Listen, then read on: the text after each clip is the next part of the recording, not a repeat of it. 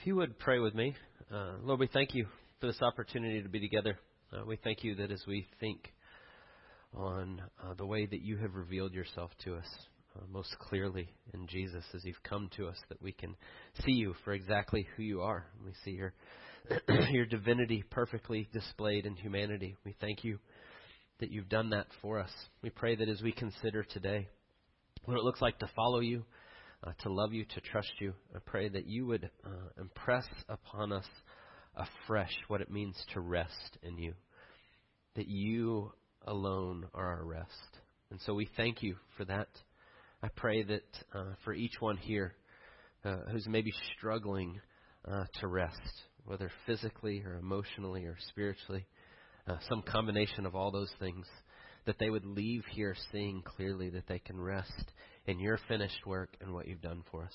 And so we thank you that we have this time together. We pray that as we open your word, that you would be our teacher, that you would illuminate our hearts and our minds, that you would show us exactly what you want us to see this morning, and we'd leave here having seen you more fully. Uh, we pray all of this in Jesus' precious name. Amen. Uh, I don't know if you're aware. A few years ago, I was reading. I think it was 2010 when it started, but they they came up with an initiative uh, in our public school systems to help try to make lunches healthier. Uh, and what they were trying to do, I mean, in big picture anyway, it seemed like a good idea. Uh, we want to uh, eliminate some of the sugar that kids eat, or at least make it less. And then they said they wanted to have uh, fruits and vegetables be a regular part of their lunch, and so they started to do that. Sounds like a good idea. I mean, there's a lot of a lot of research to say uh, uh, what we eat is really important to our learning and how we feel and everything that goes with that, and so a good thing. But uh, it's funny, Asher came home last week and said uh, he had gone through the lunch line, and the lady was making him take uh, one fruit and one vegetable, and they were both things that he's very allergic to. And he said, but I'm allergic. And the lady said, no, no, no, you have to have your one fruit and your one vegetable. And he said, but cucumbers, I'm really allergic to cucumbers, and you're telling me I have to have a cucumber. And she said, no, no, not picking on the lunch lady, not her fault. She can't know all the allergies of every kid that comes through the line or any of those things. And I'm sure she probably hears some people say, I'm allergic to all kinds of things all the time. But in this case, he really is very allergic, and she was making him take these things that he couldn't eat, and then he's like, I take them, and then I just got to throw them away, and it's such a waste, and I can't eat these anyway. And so what started is a is a really good idea, right? We want kids to eat more fruits and vegetables and less sugar, and it's helpful. And all these things has become this really rigid rule, and if you don't do it, they're going to make you take it anyway. And as he came home and he was sharing that story with me just this past week, as I was working on this sermon, he said, "Man, this sounds a lot like the religious leaders of Jesus today." Right? They take the things that God says and what He tells us about what's best for us and the way that we're supposed to operate and the way we're supposed to live and work and the way those things go together. And they started to codify it into all of these rules and all these things and these hard edges, and this is the way it looks. And it started to become a problem. Uh, in fact, it wasn't just a problem, it started to become detrimental. And the reason so is, is it started to become detrimental because it was misrepresenting what God is like and who He is. Because they had made it all about these hard and fast rules and the way that you do these things and what they look like. And what we see and what we've been doing is we're walking through this series. excuse me. That's not good when you got the microphone right there. Sorry about that. But as we've been walking through in this series and we're looking at the life of Jesus, uh, we're seeing what we said the very first week we started in this series that Jesus is the Logos. He is the truth embodied. He is exactly what God is like in every way in humanity walking on earth. And what happens is he's going to come up against these religious leaders at different times that have all these rules and all these things, and they think they're representing God and they're doing it exactly as what God wants, and they're going to butt up against Jesus, who is the truth. And there's some problems that come out of that. And we see these different controversies that begin to happen. And today, what we're going to look at uh, kind of often gets referred to as Sabbath controversies arguments over the way in which we rest one day a week, the Sabbath, keeping the Sabbath holy that God had commanded. And they had grown up all these things around it, and Jesus is going to come and kind of push them on the way that they understand that. In fact, he's going to outright to say, You're wrong at different times. Uh, one of the common things that Jesus will say, or you'll see him in, in the Gospels as you walk through, and he comes up against some of these teachings. He'll say, You uh, leave the commandments of God and hold, instead, hold to the traditions of men. He says that in Mark chapter 7. And that kind of stands over what we're talking about today. They started to take these things and make them hard and fast rules, but oftentimes they were missing the very point of what God was after.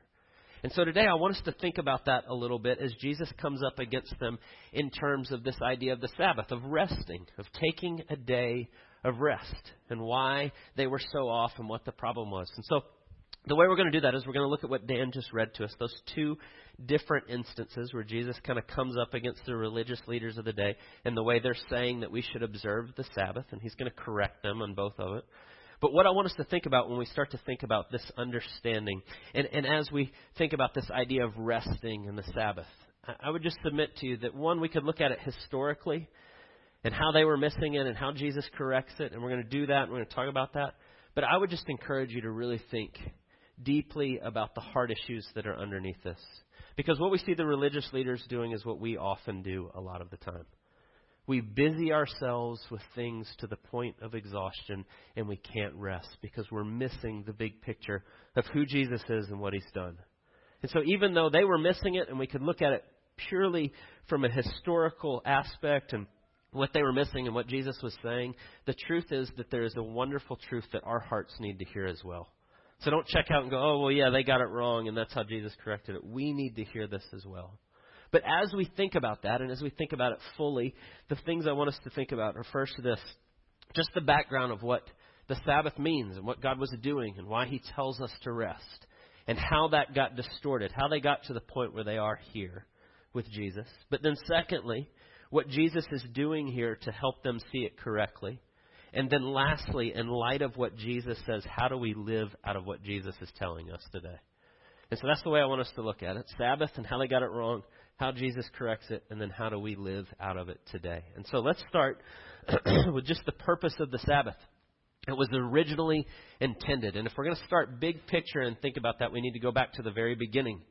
Right? Because the very first time that we hear this idea uh, of God resting and, and Him telling us to keep a certain day holy for rest is in Genesis chapter 1. And so in Genesis chapter 1, God creates all things, and He does all of it, and He sets the world up and every bit of creation, and He puts it together. And it says at the very end in Genesis 1, it said, God saw that everything He made, He had made, and behold, it was very good. And there was evening and there was morning the sixth day. Thus the heavens and the earth were finished and all the host of them. And on the seventh day God finished his work that he had done, and he rested on the seventh day from all his work that he had done. God blessed the seventh day, and he made it holy, because on it God rested from all his work and all he had done in creation. And the first thing I want us to consider when we read that and we think about that is, is that God rests at the end of his creative work. And the question could be, well, why? What is God doing there as he begins to rest? God is all powerful. He's completely self sufficient. He has everything he needs. He's not exhausted from his work. He's not just like, oh, I can't do any more, and so now I have to take a day off. That's not true. But what we see, and the first thing I want you to notice, is in the passage there in Genesis 1, it says that he saw that everything was very good, and then he rested. And the first thing I want us to consider is that God rests because what he's made is very good. And it's complete, and it's as he designed it to be, and so he just stops and he rests. And I want you to think about that. I think you know that, at least to some degree. Uh, if you've done something in your life or, or you're working towards something and it comes out just how you thought it was going to be and you finish it and it's done and there's just a sense of like, ah, that's great. I can rest. I kind of feel that way sometimes when I mow my yard. Right? I know that sounds ridiculous, but I like seeing things that are done and finished and you get the blower out and you blow the clippings away and it looks all nice and you're like, ah, now I can rest. It looks the way it should. And I think part of what God's doing there at the beginning is He's resting in His very good creation. But there's also a secondary part of that as God rests. It says there that on the seventh day He rested and He made it holy because He rested from all His work. But He sets apart this day and He sets it as being this is a special day. It's set apart from the other days. That's what holy means, to be set apart. And it's set apart from the other days to rest. But when you take that and you read it in the context of what he was doing, it almost sounds like a cruel joke at first. I want you to follow me on this, right? He just created Adam and Eve, the first people, and he sets up this beautiful world and all this potential and all these things, and then he says, I want you to go and fill it, subdue it, have dominion over it, take care of it, you get to do this, and then he says, the very first day they wake up, the first day of their life, he says, now rest. And you're like, wait, what? he just told us to go subdue the earth and do these things and have dominion over it, and we get to do all this. And he says, but I want you to start from rest. And so they rest from the very beginning. And I think what God's doing is He sets apart that day, is He's saying to us and to them that I want you to rest in your identity in me, not what you do. That He creates us to love Him and then love people, to start that way, and so to begin from resting, to start from rest. And so, even on the very first day, the first full day of their existence, they wake up and they're ready to go, and God says, Rest. And that's a reminder for all of us to rest in our identity as being made in God's image, in His likeness, to glorify, to show what He is like, and so we begin from rest. But then there's a whole other layer as we start to think about why God tells us to rest. Uh, two chapters later in Genesis 3, Adam and Eve will rebel against God. They will sin. They will ignore God and the world He created. And in doing so, they will seek to make themselves the center of all things. Uh, Paul says it this way in Romans 1 they exchange the truth of God for a lie and worship the creation rather than the Creator. It's a good summary of what sin is. We make it about us and what we do in this created order over and above who God is and what He's done. And what happens when we do that is instead of keeping God as the center of all things, that He is central, resting in our identity in Him, we seek to make our identity be in what we do. We exchange our identity from being who we are to what we do. Our work, our busyness, what we accomplish, our family, our relationships, all these things are good things that God gives us, but then we seek to get our identity from them. And rather than resting in who we are and who we were created to be in God's image, in Him, we start to make it all these other things. And that leads to all sorts of problems. Chief of which, or, or one of the biggest ones, is we then really struggle to rest. And I want you to think about why that is the case. Right? We're, we're now out of sorts with the relationship we were created for. We've exchanged the truth of God for a lie. And we're now worshiping the creation rather than the Creator and we're seeking to be fulfilled in something that can't fulfill us, was never designed to fulfill us. And so we busy ourselves. And when we busy ourselves with something that cannot do what we're hoping it does, guess what happens? It's exhausting. If you're seeking to get your identity by what you do, you will never be completely fulfilled. It will always be chasing after the next thing. It'll always be running. It's like the hamster on the wheel. You're just going to run and run and run and run and run. And that's what happens. And so, God, because He's gracious and because He's kind, even in our sinfulness, He kind of gives us some guardrails, some helps along the way. And so in Exodus 20, He gives us the Ten Commandments. Ten Commandments, guardrails in the sense of in our sinfulness, we would go flying off the road and crash and burn, and God puts these guardrails up to kind of help us. And one of those guardrails is to keep the Sabbath day holy, to stop and rest once a week, to take time out of your schedule and stop what you're doing and just rest. And God gives that to us because He's gracious. And He wants to constrain our evil. In our sinfulness, we will buy in fully that my identity is by what I do. And so God says, uh, no, it's not, and you need to stop. And so stopping and resting helps us remind us that everything doesn't fall apart if we're not busy. That God's still in control. That He still has all things. And so we struggle with that, but God in His grace gives us that. But then when we get to the distortion of Jesus' day, and what we're going to see in this passage as we start to look at it, is the religious leaders of the day, God gives us that guardrails, take a day off Keep the Sabbath day holy, don't rest. And they start to add more and more rules. If you think about a guardrail on the side of the road, it's like the religious leaders of the day. There's the guardrail. God says, take a day off and rest. And then they're going to put another guardrail in front of it. And then another one. And then another one. So you don't ever get close to the guardrail that's there, right? And they just keep adding and adding and adding rules and regulations. Now, I think sometimes we're too hard on the religious leaders of the day, the Pharisees and the scribes, as it talks about in our text. They're just trying to help people. They're trying to put up some rules and regulations that helps us keep the things that God told us. But somewhere along the way, they got out of hand. And instead of resting in what God tells us and the way He tells us to do, it's like they made resting the way they got their identity. Right? I keep the Sabbath and I keep it perfectly, and that's why I'm a good person. Do you see the problem in that? Suddenly, you're exhausting yourself again because you're working so hard to rest in the right way. And it's a perpetual thing. That's the sinfulness of our heart. We want to believe that it's by what we do rather than who we are, and so we continue to do that.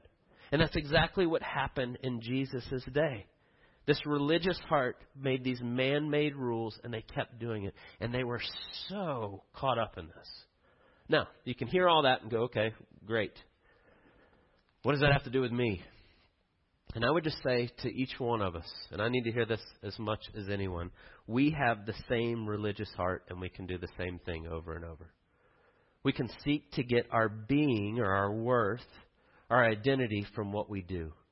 And it's very easy to slide down that slippery slope and begin to believe that lie that who I am is based on how well I perform or how good I am at my job or what car I drive or what house I live in or all these things that we start to try to put into categories.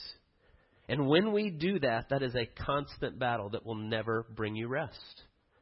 A uh, perfect example of that, uh, perfect indicator, I think, kind of of our heart and where it is in those ways, is social media.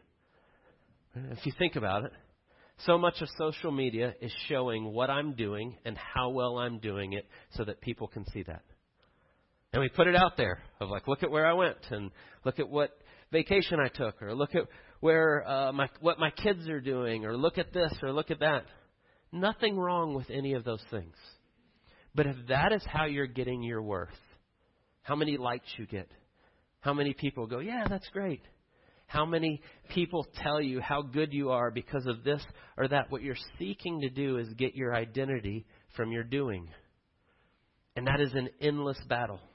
Right? You get a bunch of likes, and everybody says, that's great. And then you wake up tomorrow, and it's like, I need to post something else that everybody will like. Right? So that I can be okay with where I am and what I'm doing. And it becomes an endless battle. And so that religious spirit, that heart uh, of seeking to validate ourselves by what we do is not just something the Pharisees and the scribes were struggling with. It's the very heart of every single one of us in our sinfulness. We want to make our identity be by what we do rather than who we are created in God's image for His glory. And so we struggle with that. And we struggle with that idea of resting. Or we make our resting based on how well performing, which is exactly what the religious leaders of the day were doing. They weren't resting anymore because they were so busy showing everyone how good they were at resting. So ridiculous, but you see that. And so, with that said, that's just background of, as we think about this idea of resting and the Sabbath. Look at Luke with me, chapter 6 and verse 6. We'll start with that second episode first. On another Sabbath, he entered the synagogue and he was teaching, and a man was there whose right hand was withered. And the scribes and the Pharisees watched him to see whether he would heal on the Sabbath so that they might find a reason to accuse him. But he knew their thoughts, and he said to the man with the withered hand, Come and stand here. And he rose and he stood there. and Jesus said to them, I ask you, is it lawful on the Sabbath to do good or to do harm, to save a life or to destroy it? And after looking around at them, he said to him, Stretch out your hand. And he did so, and the hand was restored. But they were filled with fury and discussed with one another what they might do to Jesus. And this is what I want you to think about first. In that story, I want you just to look at the religious leaders of the day and what they're doing and the way they're operating and the way that they're seeing all of this, right? God had given this rule of you take the Sabbath day and you keep it holy. You don't work on that day so that they would rest. But what it says here, the scribes and the Pharisees were watching him to see whether he would heal on the Sabbath so that they might find a reason to accuse him. Instead of resting, they're spending their Sabbath watching everything that Jesus does to see if he's going to heal or he's not going to heal or if he's going to break their rules that they've come up with. And so what they're doing is they are exhausting themselves with looking for ways to compare themselves to Jesus so that they can go, aha, we got him. And they're not resting at all. Right? They, they've taken the, the law that God's given and they've made it this thing to look down on other people. So much so that Jesus asked this question Is it okay to heal this guy on the Sabbath, to restore his hand? I, dumbfounded when you read this. That no one goes, Wow, he healed the guy's hand. They don't even notice. They're so busy comparing. They're so busy trying to keep their rules. They're so busy looking down on people that they've lost sight of the guy right in front of them. Uh, I'm reading between the lines, but it seems to me when Jesus says uh, in verse 10, after looking around at them all, he said to him, Stretch out your hand. He asked the question, like, is it okay to heal this guy? And no one says anything.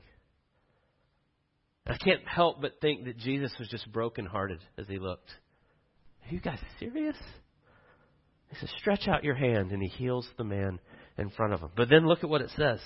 As he heals them, they were filled with fury and discussed with one another what they might do to Jesus. Have you ever been furious about something? Would you say that that's synonymous with resting? In my experience, no. Right? When I'm really upset about something, it's about as far away from resting as I can get.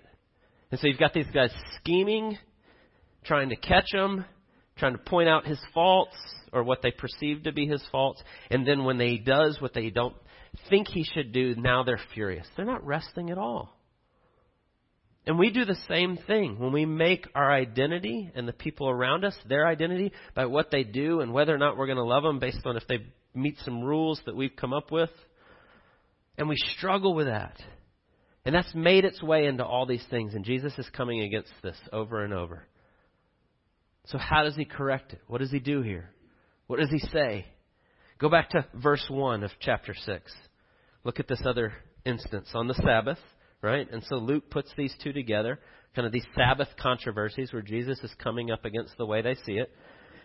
While he was going through the grain fields, his disciples plucked and ate some heads of grain, rubbing them in their hands. Right? So get the picture of what they're doing. They're walking from one place to the next through a field of grain, and they're plucking the pieces out, and they're going like this in their hands, and then they're eating the grain. Right? And this makes them really mad because this is working. Right? They're working. They're harvesting. And what you've got to know about the background here is what they had done at the, at the time, the religious leaders of the day. They'd taken this law that God had, keep the Sabbath day holy, and they'd added all these other rules. All these other things, like you're not allowed to harvest. Well, your disciples are now harvesting because they're rubbing that grain together in their hands. It'd be kind of like saying uh, you can't work today uh, and you leave here and you go to lunch at uh, Five Guys and you start to crack open the peanuts while you're waiting. Oh, you're working now. You're harvesting. You've, you've violated the Sabbath, right? That's basically what they're saying. Right? And so they're see, watching Jesus and they see this and they say, Why are you doing what is not lawful to do on the Sabbath? Just a side note. They're not actually breaking the Sabbath. They're breaking the rules that they've come up with to help people keep the Sabbath. Do you see the difference? Jesus and his disciples weren't breaking what the Bible actually says. They were breaking what they had come up with and added to it.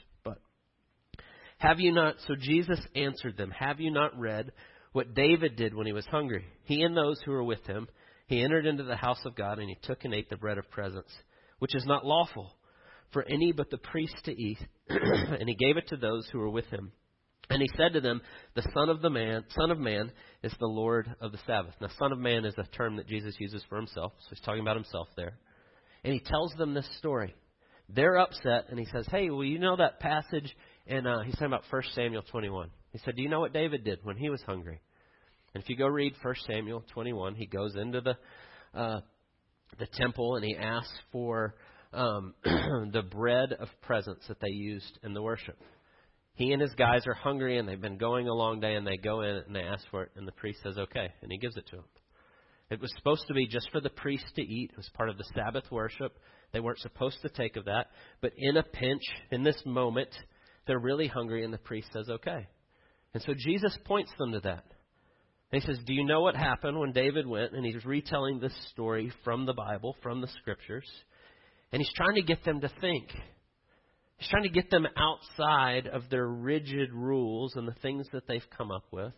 And he's trying to get them to, to engage with what he's talking about. And what he tells them is in that moment, at that time, the priest set aside the ceremonial law to help feed David and the guys with him. And Jesus seems to say that's okay.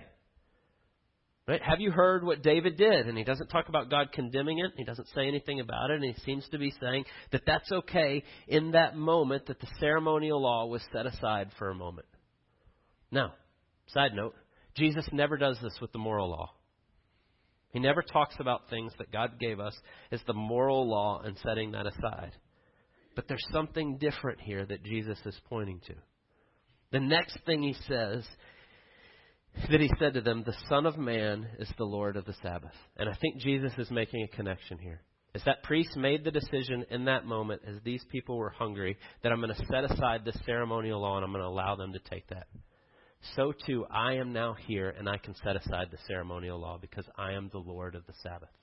And I want you to make the connection of what he's talking about. I don't think they would have seen it completely in that moment.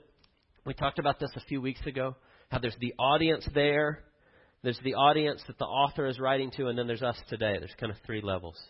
The audience there doesn't make this connection, but I think Luke does as he's writing. That when Jesus comes, he makes the entire ceremonial law obsolete.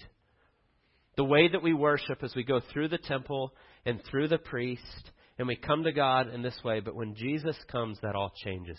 He is the way that we come to God. We no longer approach God in this way, but it's now through Jesus. And so Jesus pronounces, I am the Lord of the Sabbath. I am over this. It is me that we're talking about now.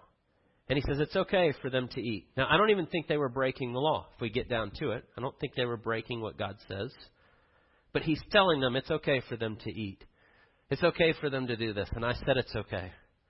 And that's like a pretty huge thing if you think about what he's saying.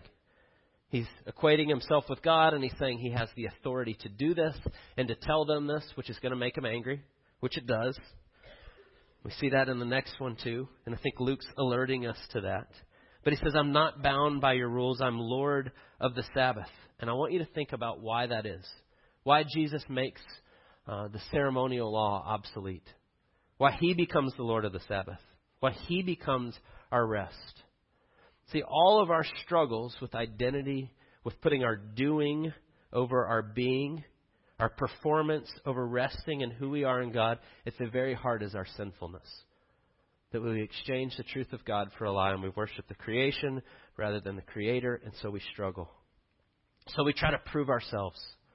And as Jesus comes, he comes and says, All you who are heavy burdened, come to me and I will give you rest. He says, I'm going to do for you what you've not been able to do for yourself. I'm going to live perfect life that responds to God exactly as I'm supposed to in everything. I'm going to love God and love people perfectly in all things. And then Jesus says, I'm going to do that, and I'm going to come to the end of my life, and I'm going to willfully lay my life down for you. I'm going to take your sin upon myself, and I'm going to pay for it, and I'm going to give you the fruit of my work, my perfect work. And so Jesus does. And as he goes to the cross and he lays down his life and he bows his head and he says, It is finished. Your sin has been dealt with. His life has been done perfectly. You now can have the fruits of his life as he takes your sin. In God's eyes, you are made complete and whole because of the good work that Jesus has done and finished. And so now you can rest. Not based on your performance, but based on Jesus's what He has done and nothing else. And He offers with us this perfect union with God. And in doing so, He gives us or restores our identity. from being what we do in our performance to what He has done and already finished. And so we can rest. And then and only then can we rest. Because if we take Jesus and, and what he says and what he does and we go, that's just our example, and now I'm going to follow him and do it the best that I can, and when I do it really well, then I'll rest. Guess what happens? You'll never rest. Because you never do it fully. And you're always going to struggle.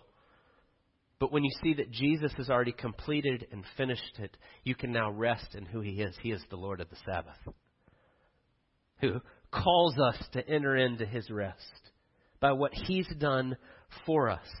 And He restores our identity from our doing to our being created in God's image, who are now beloved children of God, that are united with the God the Father through what His Son has done for us, and so we can rest. And He's pointing them to these things. Now, they don't understand all that in the moment, but He's showing them, I'm over all this. And so I want you just to think about that image that He gives us and then how we should see that today. Go back to verse 6 for just a second.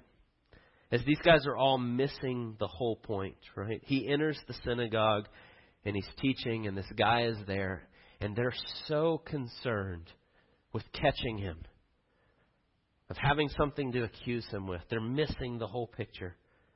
They're so ingrained with this idea that your doing gives you your identity rather than your being who you are made in God's image that they're missing this guy standing right in front of them that's made in God's image with the withered hand. They're missing all of it.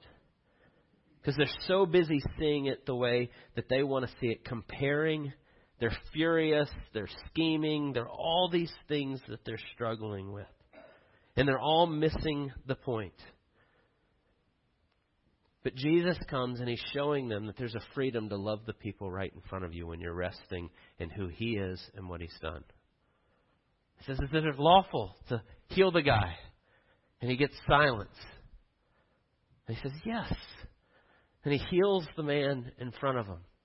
And that image that he gives us there, that they're missing it. They're not resting because they're so busy making it about their doing rather than who Jesus is and what he's done. And I would just say to each one of you, that is us so often. So often we are so busy trying to justify ourselves by what we do and where we go, or the way we look, or the clothes we wear, or the places we are, or the car we drive, or any of those things, that we can miss the opportunity to love people the way God's loved us right in front of us. But when we see our identity is secure in Jesus, you're actually free to love people. Rather than using them to validate you or make you feel better, you don't have to worry about what people think, and you get to just love them in the way that God's loved us. It opens your eyes to see the people that are around you. And so I want you just to consider today where do you get your greatest dose of self worth? What are you relying on day to day? What are the things that make you feel the best about yourself? And I'm just going to tell you if it's anything other than Jesus Christ, you're going to have a really hard time ever resting. But the good news is that Jesus says, Come to me, and I will give you rest. Lay all that down. Trust in me and me alone. That that is where your identity is found because that is what you were made for to rest in your identity that you are a beloved child of God. That yes, you're a sinner, that yes, you've rebelled, but because of what Jesus has done, you are welcome back and you can rest in that. And when we get that, the good news is God begins to conform you to his image. And we get to go do these other things, but we do it out of the fullness of resting in who we are in Jesus and his finished work, and nothing else. And that's really good news. It leads us to actually be able to lay things down and rest in Him. So let's pray. Lord, we thank you for the glorious good news that you are the Lord of the Sabbath. That we can rest in you and what you've done for us. I pray for each person here that's struggling to rest right now, whatever the reason may be that is seeking to get their their worth or their identity or their validation from things other than your finished work. I pray that you would just reveal that. Uh, you tell us that through your Spirit that you convict us of the areas we're not trusting in you, but then you immediately turn and point us to your finished work and what you've done. And so I pray that that would be true of every person here today. That they would leave here resting and that they are a beloved child of God that you love fully and completely, and it's all because of what Jesus has done and nothing else. We thank you. We pray all of it in Jesus' name. Amen.